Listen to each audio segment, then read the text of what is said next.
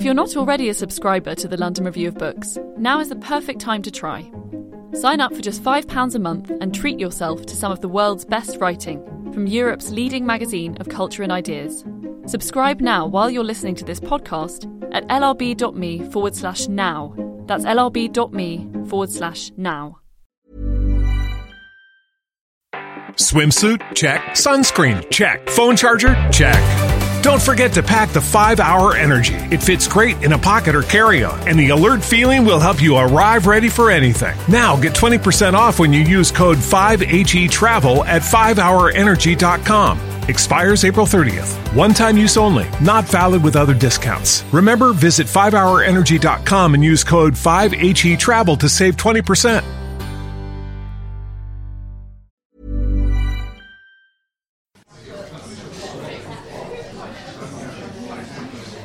Welcome to the London Review Bookshop. Well, first, I, just read a couple of pages, two or three pages, um, from the Aimé Césaire, um, from the translation, just so that we're, or you, as we go together, a little bit into his imaginative world. But first, I must make an apology because I am old and white. And this is the voice of a man young when he wrote it in 1939 and black. And that makes an enormous difference to the voice.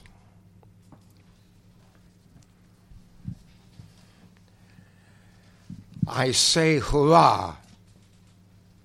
More and more the old negritude is turning into a corpse. The undone horizon is pushed back and stretched. Between the torn clouds, a sign by lightning. The slave ship is splitting open, its belly in spasm, ringing with noises. The cargo of this bastard suckling of the seas is gnawing at its bowels like an atrocious tapeworm. Nothing can drown the threat of its growling intestines. In vain the joy of the sails filled out like a purse full of doubloons. In vain the tricks allowed by the fatal stupidity of the police frigates. In vain does the captain have the most troublesome nigger hanged from the yardarm, or thrown overboard, or fed to his mastiffs.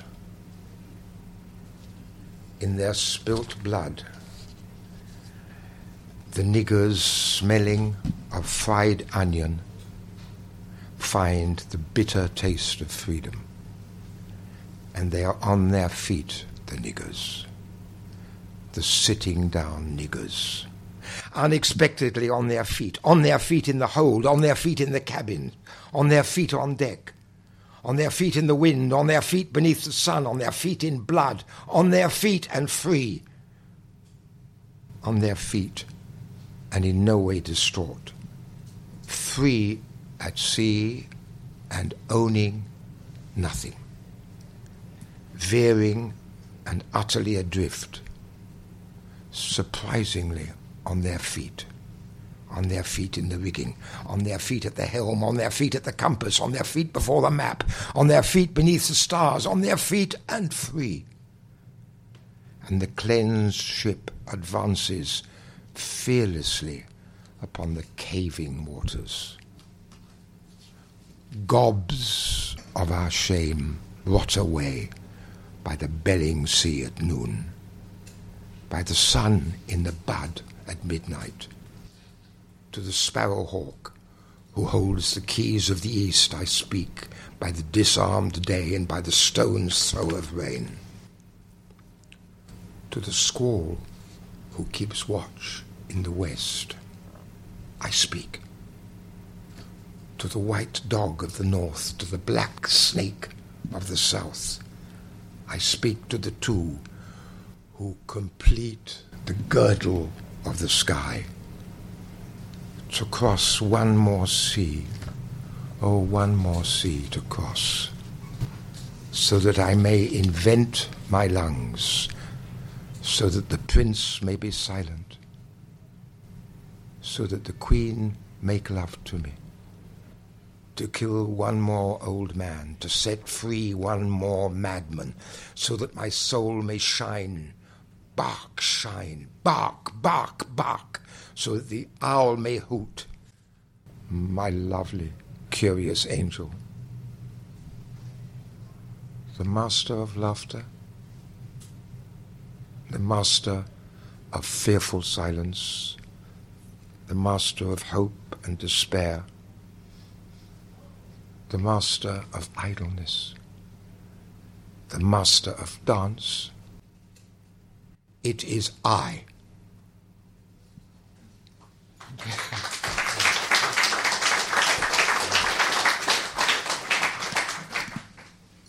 I want to talk with John, ask John mainly about this translation, the, the Césaire translation, but in order for us to get abroad, first of all, which in the United Kingdom in the minute is not always all that easy, at least in spirit. Um, I'd like to ask him about his, what they called in those days, voluntary exile in France. Um, I've just reread and was more moved even than the last time by your novel uh, To the Wedding. And after reading Césaire, I was particularly alert this time to just the presence of languages in it. Um, they're not all there as it were, spoken, although most of these that I shall now speak of are, there are a few words, ancient and modern Greek, French, Italian, a mountain patois that serves between French and Italian, Czech, Slovak, Russian, Spanish, German, in an English narrative. So sucks to UKIP.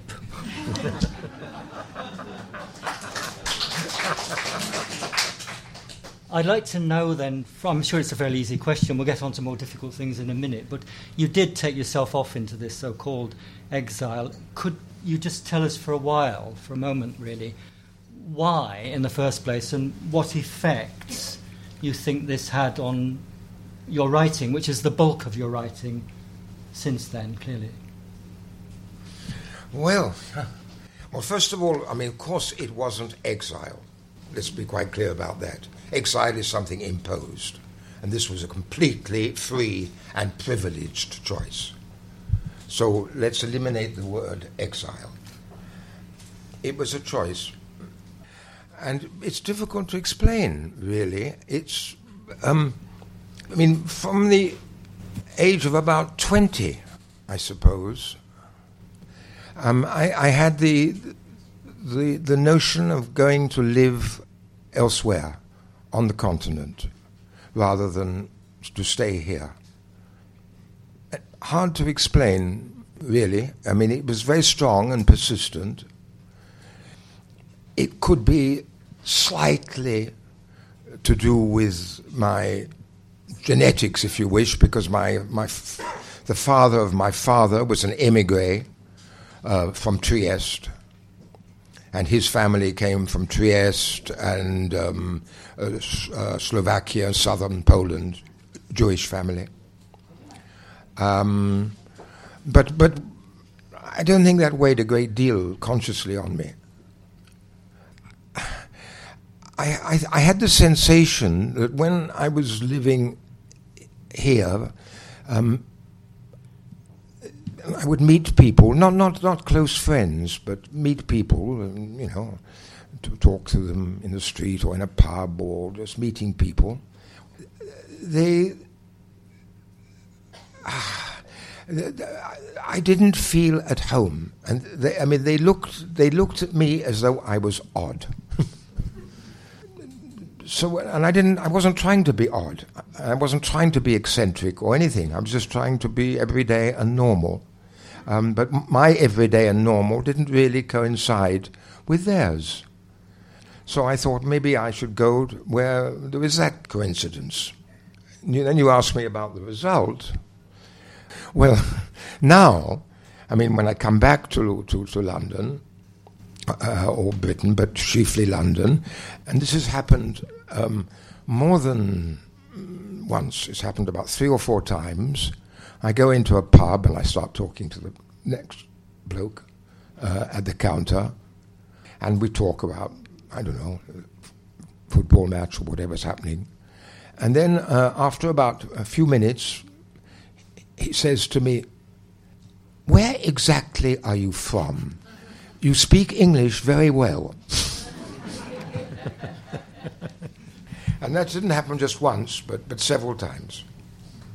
Thank you. Good. We'll be talking mainly about lyric poetry, and I'll perhaps just remind people that um, John, first of all, with Anna Bostock, translated poems by Brecht, Brecht on theatre.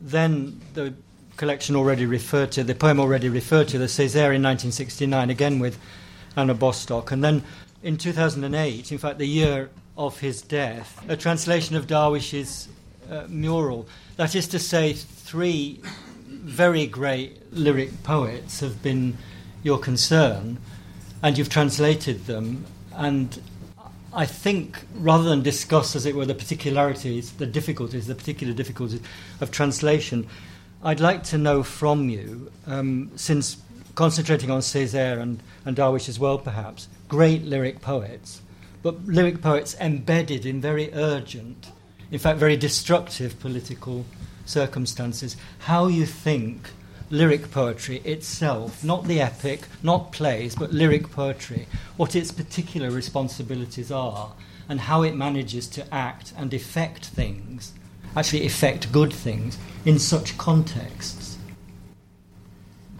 Well, maybe I can answer that sort of indirectly, uh, um, come at it obliquely. Because let's think, let's think about translation but especially the translation of poetry, but not only poetry. Um, translation of, I don't like the word, but literature. There's a tendency for people to, to, to think that um, you know, there is a page in the foreign language, and there is a page blank, which is going to be your language, and that you read what's here, think about it, and put it here, like that. Huh? Um, with, you know, pausing and doubting and changing and correcting, but it's moving from that to that. Now, a, a great deal of translation is, of course, that. I mean, most scientific uh, translations, for example, are that. Most technical translations are that. But when it comes to uh, poetry or uh, deeply felt stories, I don't think it is like that. Because what you have to do is here is the, the original. And you have to read that. You have to penetrate it, penetrate that language, and go through the page to hear behind it to that experience, wordless really, which was waiting to be expressed by that writer, and which he made break through onto the page. And you try to get hold of this wordless but not amorphous, it's very precise thing, and now it's your language, and it's here, and you try to find words here to bring that onto the page. You see the difference? I, I, entirely agree. I mean, my own formulation of it over many years, thinking about it, is, is that the act of translation is not mimetic, but it's an act of metaphor. That is to say, another exactly. metaphor in exactly. your own language has to be found for what was done there.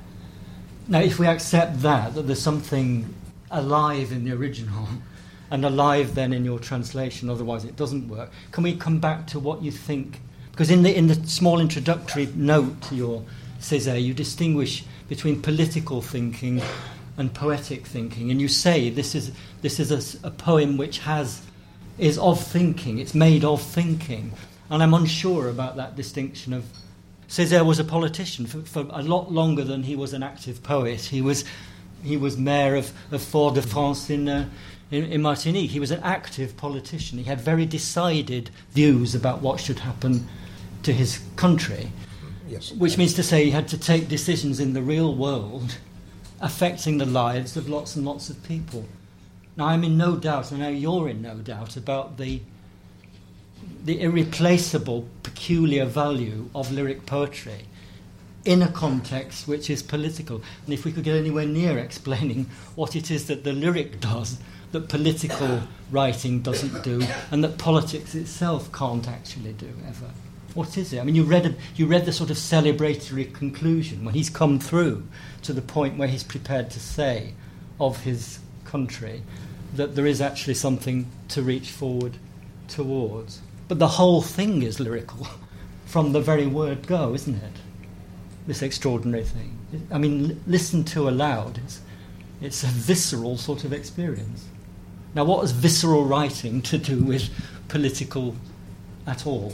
Anything? Yeah, well, okay, visceral writing, as you say. It seems to me that if you um, translate like that, even forget translation for the moment, just writing at that degree of intensity, mm. one goes into your mother tongue. And it seems to me that that word, that expression, mother tongue, is incredibly important. Um, because in some way you, you enter a body. I mean, in a kind of way, you enter the uterus of that tongue, which is yours. And words and phrases, speech, is completely different there. It has nothing to do with the acronyms, uh, the constant abbreviations with which we live in the media today and, uh, and uh, with information, which are completely empty of the visceral, which are abstract mm. and, and very, very often political. Yeah. I mean, uh, you know, read most political commentaries and you will come across acronym after acronym today. Whereas in that mother tongue and her uterus, all the words of that language are in a way present, like cells. They are there, even the ones you don't know. And the relation between those potential words are there as a kind of energy which you listen to and hope will enter you. And so then, then you begin to have a language which is deeply visceral, in contrast to the abstractions of so much language which is used around us uh, by the media and, and journals. And I'm coming to reply to the question because, it, because this is already a, a, a great, great deal, this physicality. Yeah. May I just read you a page of, of Dylan Thomas? It's called Before I Knocked. Before I knocked and let flesh enter with liquid hands tapped on the womb. I, who was as shapeless as the water that shaped the Jordan near my home, was brother to Mnetha's daughter and sister to the fathering worm. I, who was deaf to spring and summer, who knew not sun nor moon by name, felt thud beneath my flesh's armour, as yet was in a molten form. The leaden stars, the rainy hammer swung by my father from his dome. I knew the message of the winter, the darted hail, the childish snow, and the wind was my sister suitor wind in me leaped, the hell-born dew. My veins flowed with the eastern weather. Ungotten, I knew night and day. As yet ungotten, I did suffer. The rack of dreams, my lily bones did twist into a living cipher, and flesh was snipped to cross the lines of gallow crosses on the liver, and brambles in the ringing brains. I mean, there, there you have a demonstration, I mean, very, very graphic, of the connection between Yes. lyric poetry and the body. Yes, I, I, I take that point entirely, and there's an awful lot of Thomas that, that one might read, like Fernhill. I suppose what's, what struck me reading your version here and reading the French next to it, and it actually shocked me, I have to say, is that that kind of lyrical and uh, kind of of its very nature celebratory drive is there in the Césaire for the bulk of the poem, in which he is not celebrating his country, he is actually saying just what a shit awful place it is. And that's the same lyric drive is saying how vile it is here, how vile the people have been made, how without hope they've been, as it were, impaired, physically impaired over centuries of slavery into a condition which is actually abject. And he says that, and that is the long premise of this celebratory, this hopeful bit towards the end. And it's said in a language which I think very few people would dare to use about their own nation, about their own country, about their own race. I mean, I, the page after page after page says just how bad it is, how bad they have been made to be, to become, in this colossal, centuries old vilification of them and the, the effects which have known, were known since Homer. Homer says the same. An enslaved man is not a whole being. Mm-hmm.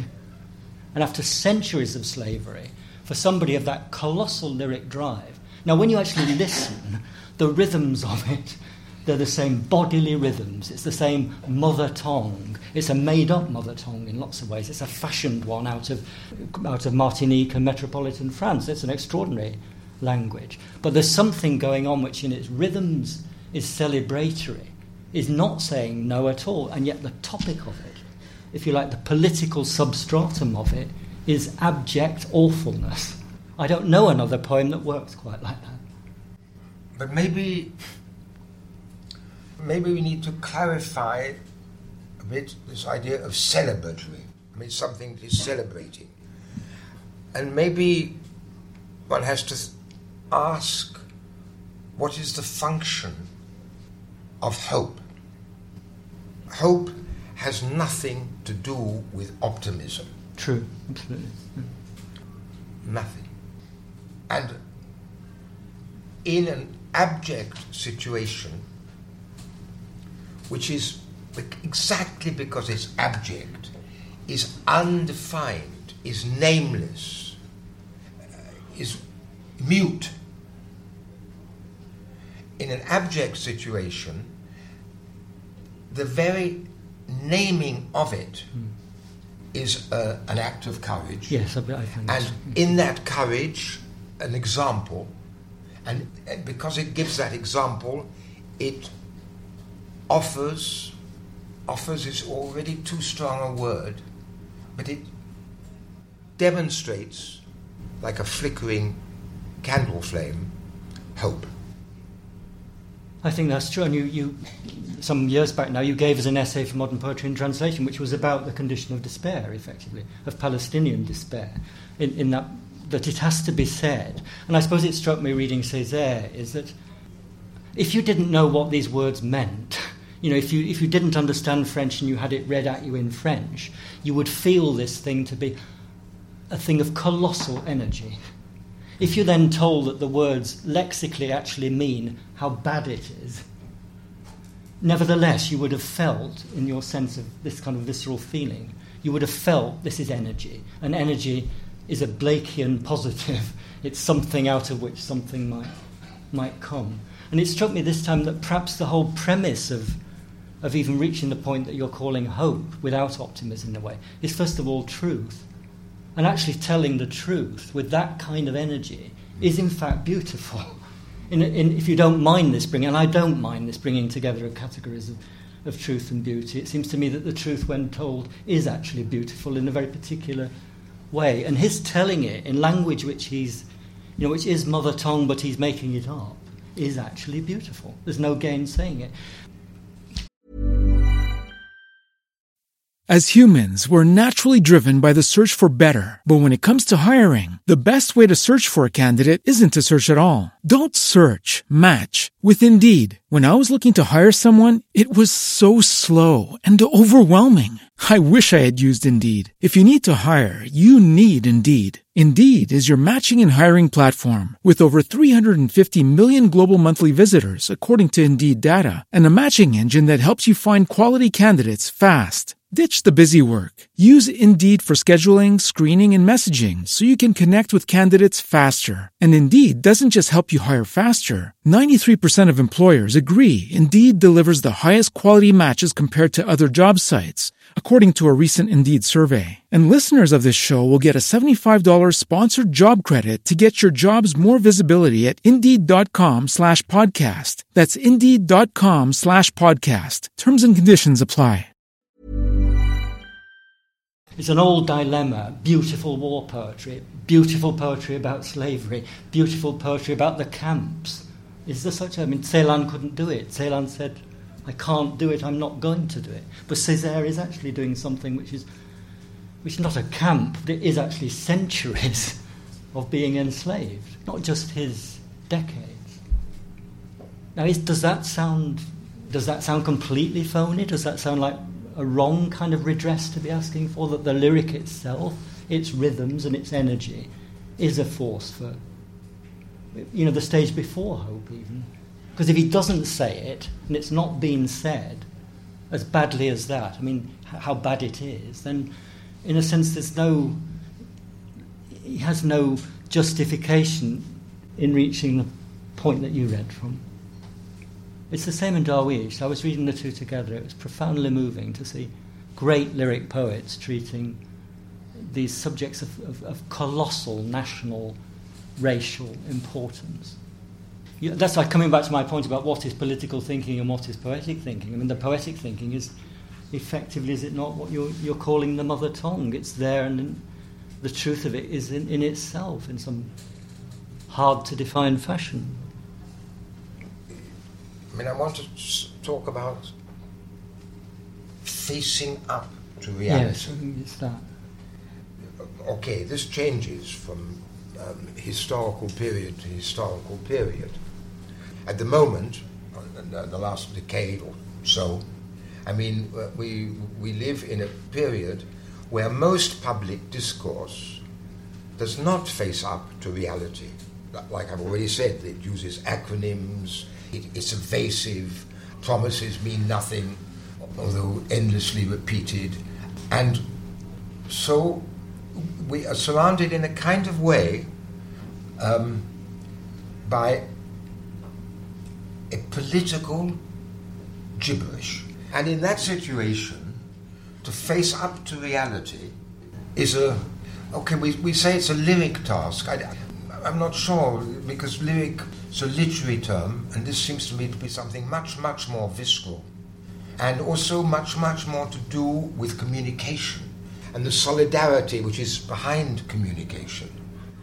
I mean, for example, this has nothing to do with poetry, but you talked about Palestine. Just to say one thing, I was there quite often, and a rather surprising fact emerged, because not all the time but mostly in Israel, the atmosphere between people was nervous. And when you came to the West Bank, to the Palestinians, who lived in incredible insecurity uh, enormous practical difficulties, okay. Oddly enough, their relation to each other, by contrast, was almost jovial. The principle behind that is something like this. Okay, you know, maybe this is, I exaggerate here, but it doesn't matter. Maybe this is our last afternoon. So, let's make the most of it. And in that facing of fact, and in the sharing of that, there is an energy which generates a kind of hope. And, I, and, there, when I talk about that, maybe I should just underline that. Because the hope is not, okay, this may be our last afternoon. So the hope is not really about tomorrow afternoon. The hope is some, about something being shared now, just between us now. in a sense, in a real sense, I think there is only one tense in poetry, and it is the present tense. Even if it looks forward, even if it looks back, it's happening now.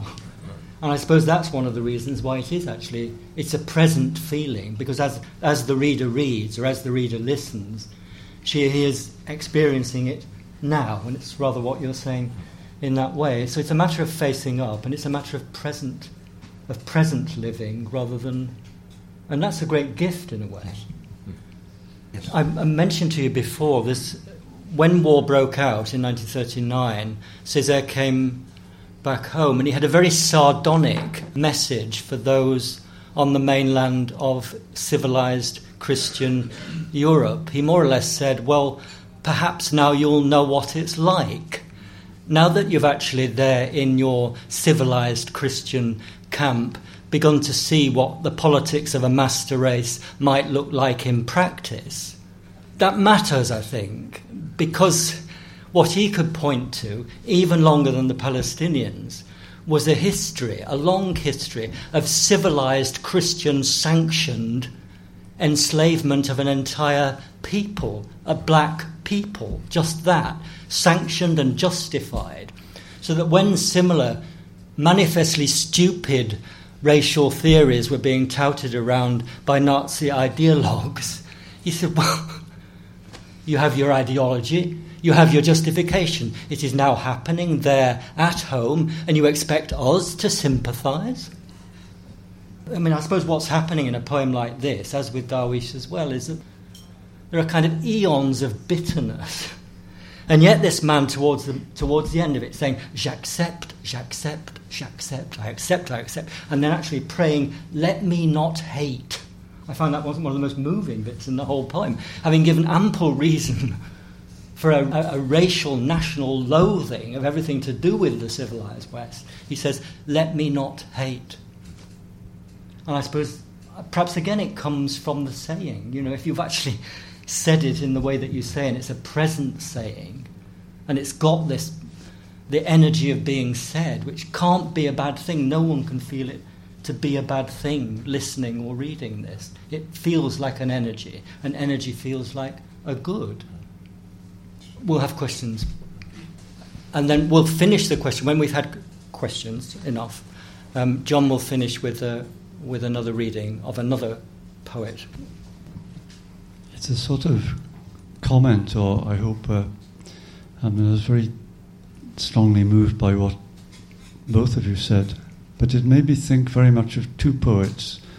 One, Cesar Vallejo, who dealt with pain and the pain of a suppression of a culture in very similar ways to which both of you were speaking, particularly David in a way, and also Abdellatif El-Arabi, who in the late 50s, early 60s wrote a book of very similar length to Return to My Native Land from the civil war in North Africa, and he wrote a text of intense lyric energy. And it seems to me that it's that lyric energy in Césaire that sort of punches with empathy right through that political gibberish that John was talking about. Forgive me, it's not a question, but just a comment that maybe might. No, it's, it's worth up. having a as much corroboration as we can, I think, from as many lyric poets in urgent circumstances. And Stephen there gave us two further instances of that kind of energy, which is in itself intrinsically hopeful. Thank you. Hello, um, I might be shooting my mouth off here. Um, I heard a quotation and I think it was Darwish. and I may have got it a little bit wrong, but it, as I remember it, it said, This poem has many authors. And I think uh, that's also, as it were, a corroboration of the kind of thing that you were saying, you know, talking about generations behind you and so forth. Um, I don't know whether anybody else has come across that quotation, but I was very struck by it. Mm. Um, I was very interested in what you said about mother tongue, and I wonder if you could reflect a bit more on that, um, the, the use of um, the language of the colonised by colonised peoples and the debates about that and the languages behind the, the language in which something ends up being written in. When, when you, you're trying to write something, you're faced, um, of course, with the choice of words. Uh, and you can look those words up in a dictionary to have their meaning. But you can also find those words in what I call the mother tongue. And there, there's not a definition, but there is the almost infinite number of relationships between that word and other words. Not other synonyms, but other words. Adjectives, verbs, prepositions. Uh, and if you enter that mother tongue, your choice of the next word or the next words for that sentence uh, is changed. Um, um, and with a bit of luck, a lot of luck, uh, what you write will have a kind of authenticity which actually comes from the language, which comes from what it has taken as coherence from that mother tongue, which contains all words. I would add to that as a kind of little PS is that, you know, I mean, I think that is true of all mother tongues, obviously. Uh, I mean, which one, it doesn't matter.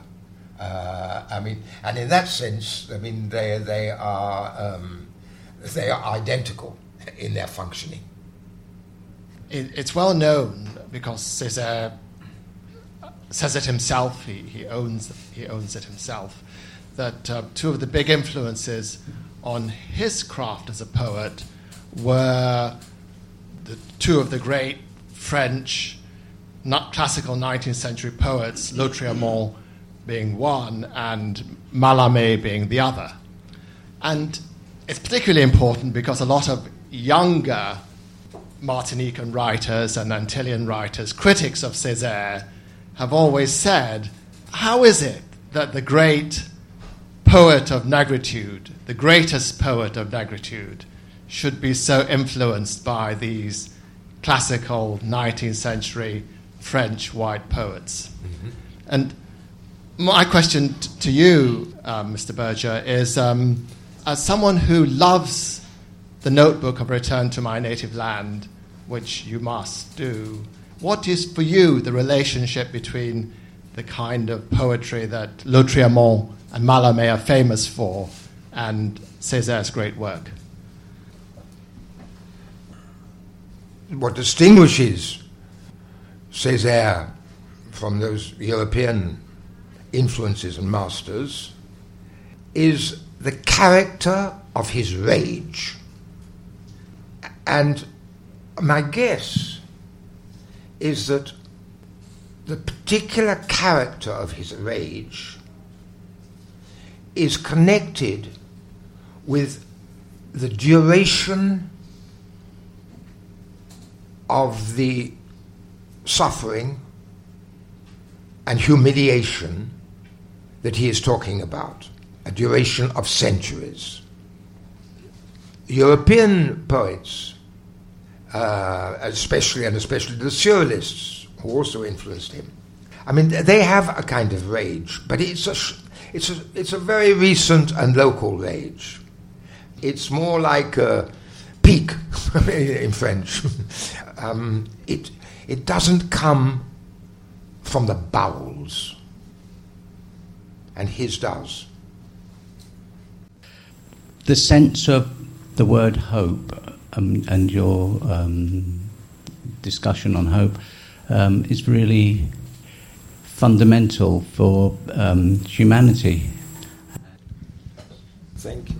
Uh, can I just read again? That was very important. Um, it's really the principle of of hope that, as the gentleman there says, is actually universal, and poetry is a great way of reaching that universal. And without that universality, the feeling that it is embedded in in poetry of whatever language, as you say, since we since we began, is a good image to th- finish with from the question. I think they are forms that travel, and that's there's lyric poetry wherever there has been speech. Strange, because um, I planned now to, to read a poem which um, is almost like a reply to what has just been said uh, here, but un- unforeseen. Um, and, and it's, a, it's a, poem also by a um, West Indian poet, um, but who lived in London. He's called Peter Blackman, published uh, by Smokestack Books, this very, very good editor of poetry in Britain, a little similar to the marvelous Archipelago uh, pu- publisher of poetry uh, in the United States. These poems were published uh, after his death. I won't talk about him, I just want to read this poem. And it's called um, Stalingrad. And I want to read it because history changes. History is contradictory um, because it is living. It's contradictory also in a visceral kind of way. And uh, very, very often the ideologues forget this, even the political historians, quite often. So, this is a poem um, about Stalingrad. And one of the reasons why I want to read it is that I was 12, 13 years old when the Battle of Stalingrad took place. And I remember so intensely hearing and waiting for the news of what was happening there. Okay, immediately one says uh, Stalingrad, which is no longer called Stalingrad.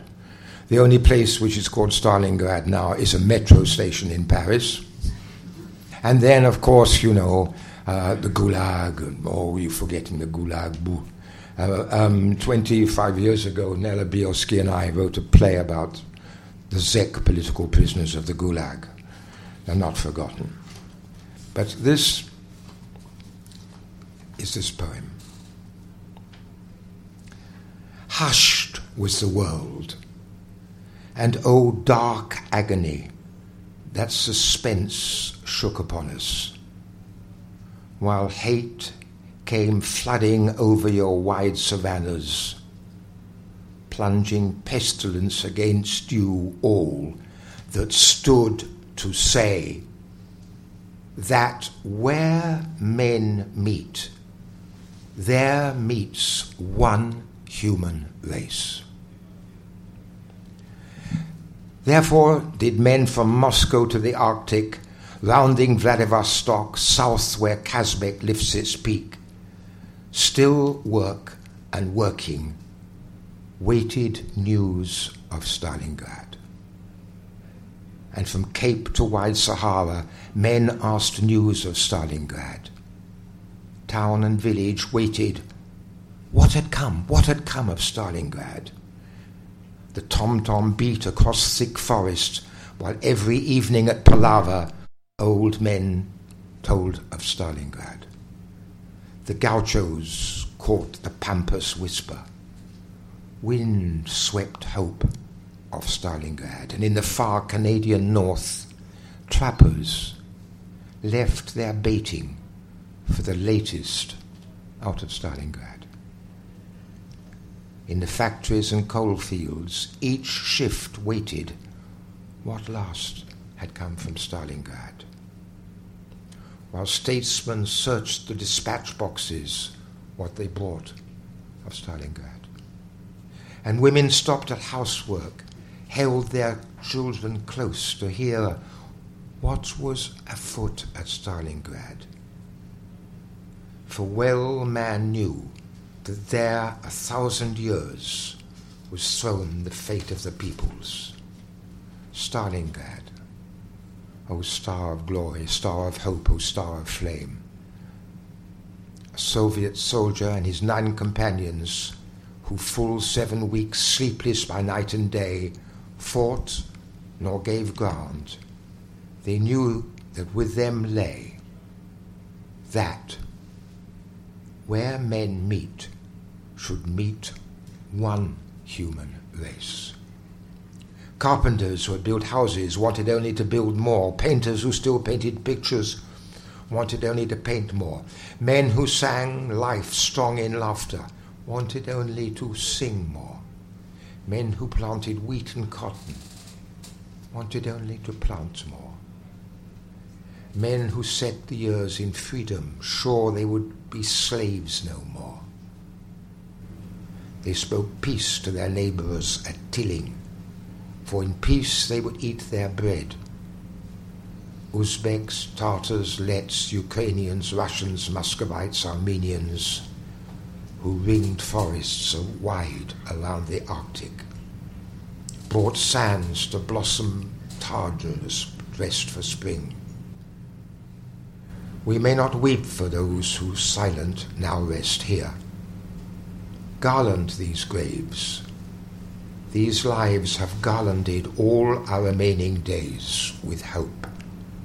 Stalingrad, O star of glory, star of hope, here spread your flame. And now, when news broke that Stalingrad still lived upon the banks of Volga, that Stalingrad was still a Soviet town. Then the turner flung his lathe light as a bird, and the gaucho spread his riot in the pampas. For this news of Stalingrad, the tom tom beat wild madness when the elders brought palaver, these tidings out of Stalingrad. The English housewife stopped her housework, held her child close, and cried aloud, Now all men will be free. And from Good Hope, black miners answered, This will help us to be free. In the prison camps of Belsen, sick men routed from their guards. Now life was certain soon. All men would be free. New light broke upon Africa, new strength for her peoples. New strength poured upon Asia, new hope for her peoples. America dreamed new dreams from the strength of her peoples. New men arose in Europe, new force for her peoples. Once more they stand, these men at lathe and spindle, to recreate their hours and each new day. Men ring forests wide around the Arctic, move rivers into deserts, and with high courage breed new generations, for still the land is theirs. Uzbeks, Tartars, Letts, Armenians, Caucasians, Muscovites, Crimeans.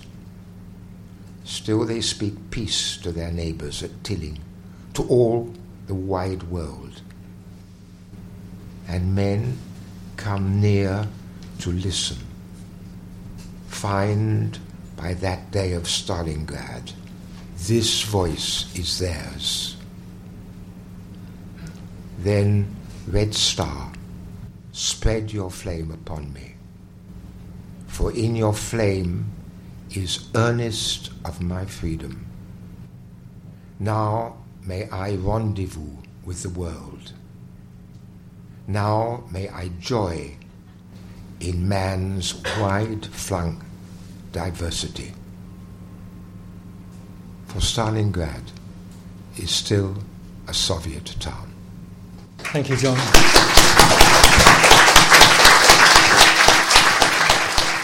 Thank you for joining us for this London Review Bookshop event. For more, visit our website at www.londonreviewbookshop.co.uk or search for the London Review Bookshop on iTunes.